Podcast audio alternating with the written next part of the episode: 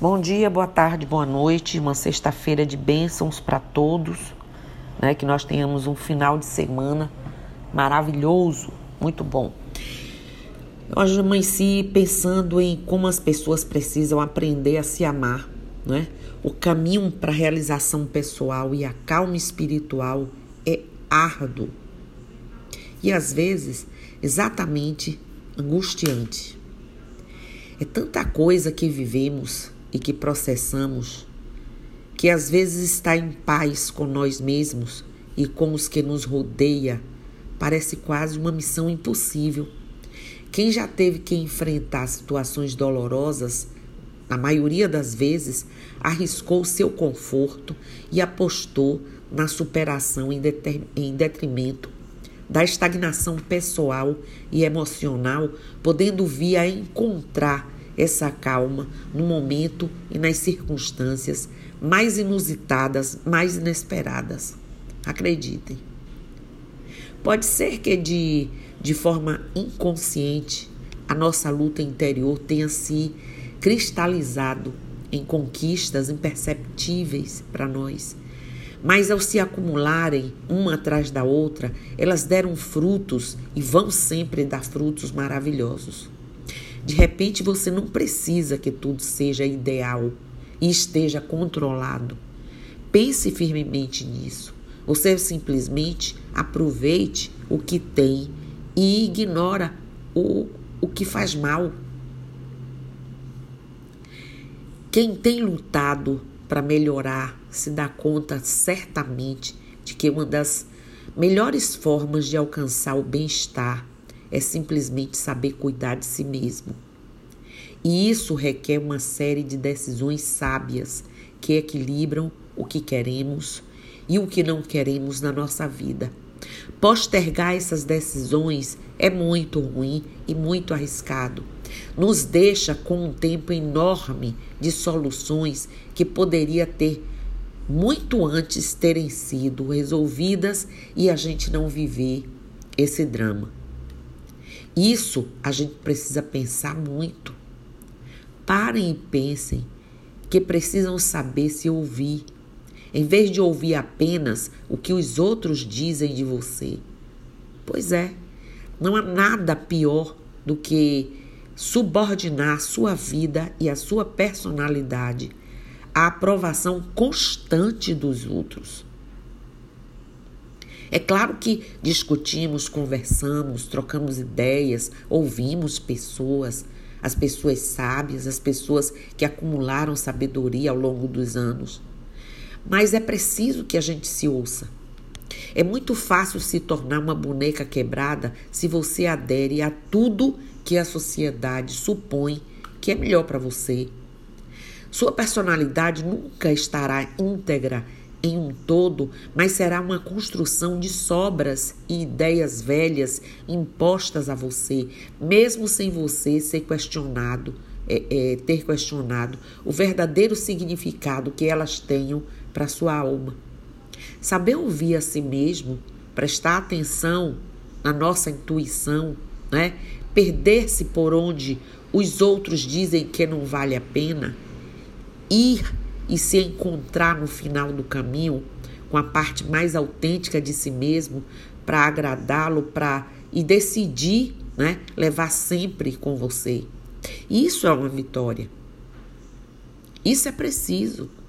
Tem pessoas que escolhem se afastar de tudo aquilo que não é belo, útil e divertido. É. Escolhe ser um pouco é, hedonista, e o resultado pode ser melhor do que esperam. Seguir essa premissa pode trazer apenas bons sentimentos e evitar a maior parte das más vibrações que giram em torno da gente quando a gente fica nessa percepção e nessa aparição para as pessoas e pelas pessoas somente.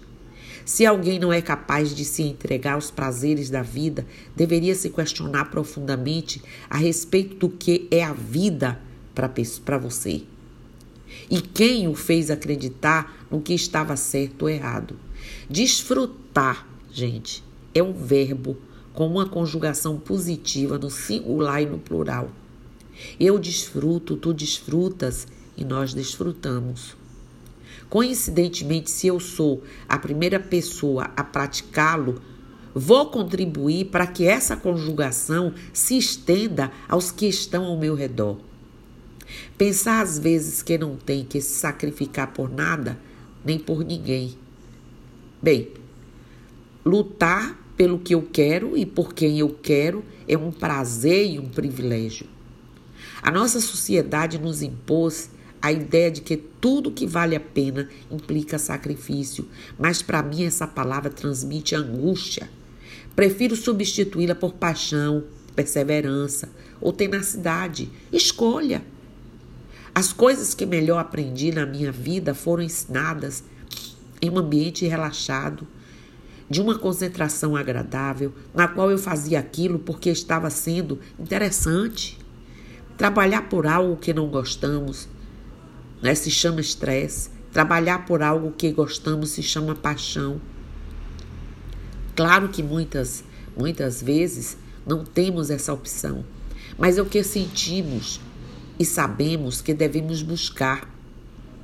Os conceitos mais difíceis da vida acadêmica e da vida pessoal só encontram né, na mente, no espírito, se encontram na mente, no espírito, quando eram acompanhados de uma explicação doce uma atitude empática. Na verdade, eu observei que as pessoas que optaram pelo sacrifício diário, pelos dogmas sociais, por afastar todo o desconhecido, por poder ser perigoso, são pessoas com uma aura cinzenta, sem brilho, com uma cara fechada, língua viperina. Conheci, comecei a entender que a minha loucura era mais saudável do que a sanidade rígida de muita gente. No amor, às vezes é preciso perder o orgulho, mas nunca a dignidade. Quando a pessoa é regida por regras e não por sentimentos, seu coração e sua mente se ferem e a alma se é, encarcera, aprisiona. Começa a se cansar dessa forma tão medíocre de amor, de amar e sentir e decidir, né, se jogar na piscina, mesmo se estiver vazia. Às vezes isso resulta em mancadas tremendas, em outras vezes a pessoa pode acabar navegando. Não há nada pior, gente, na vida do que sentir medo de experimentar um sentimento tão emocionante quanto o amor. Graças a essas pancadas, as pessoas continuam se atirando em piscinas vazias, mas com uma técnica que as impede de sofrer contusões e lesões graves. Embora elas ainda perdoem uma outra contusão, né? Porque não há ferida pior que nos faça sentir o vazio do que a de não se atrever a nada. Costumamos pensar que temos que cuidar das pessoas que nós amamos e que nos amam. E eliminar da nossa vida todas aquelas que nos fizeram mal intencionalmente. A vida nos dá um tempo limitado para que a desfrutemos. Por isso, eu não vou perder mais nenhum segundo dos meus pensamentos e do meu tempo para tentar entender por que algumas pessoas me machucaram com a sua indiferença trataram de humilhar, né? É, é, traíram ou julgaram. Desde que tomei essa decisão, e eu acredito que todos, essa parte, né, destinada a essas tarefas absurdas e inúteis, ficou vazia de, é, é de ressentimento e aberto e pronta para ser preenchida com tudo aquilo que me faz feliz, que faz a todos felizes. Nenhuma das pessoas que criavam dificuldades no nosso caminho ou criam no nosso caminho vai voltar a empregar maldade sobre a vida quando você decide isso. Tudo que sei agora é que é um privilégio que não comprei com dinheiro.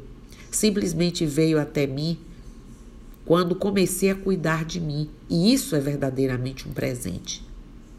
Para fechar esse nosso bate-papo, eu vou tra trazer aqui o que acho super interessante de Kim e Alison Macmillan. Ouçam isso que eles trouxeram, que combina aqui com nossa conversa. Ouço o que eles dizem. Quando me amei de verdade, compreendi que em qualquer circunstância eu estava no lugar certo, na hora certa e no momento certo. Então eu pude relaxar. Não sei que isso tem. É, é, hoje sei que isso tem nome: autoestima. Quando me amei de verdade, pude perceber que minha angústia, meu sofrimento emocional não passa de um sinal de que estou indo contra minhas verdades. Hoje sei que isso é autenticidade.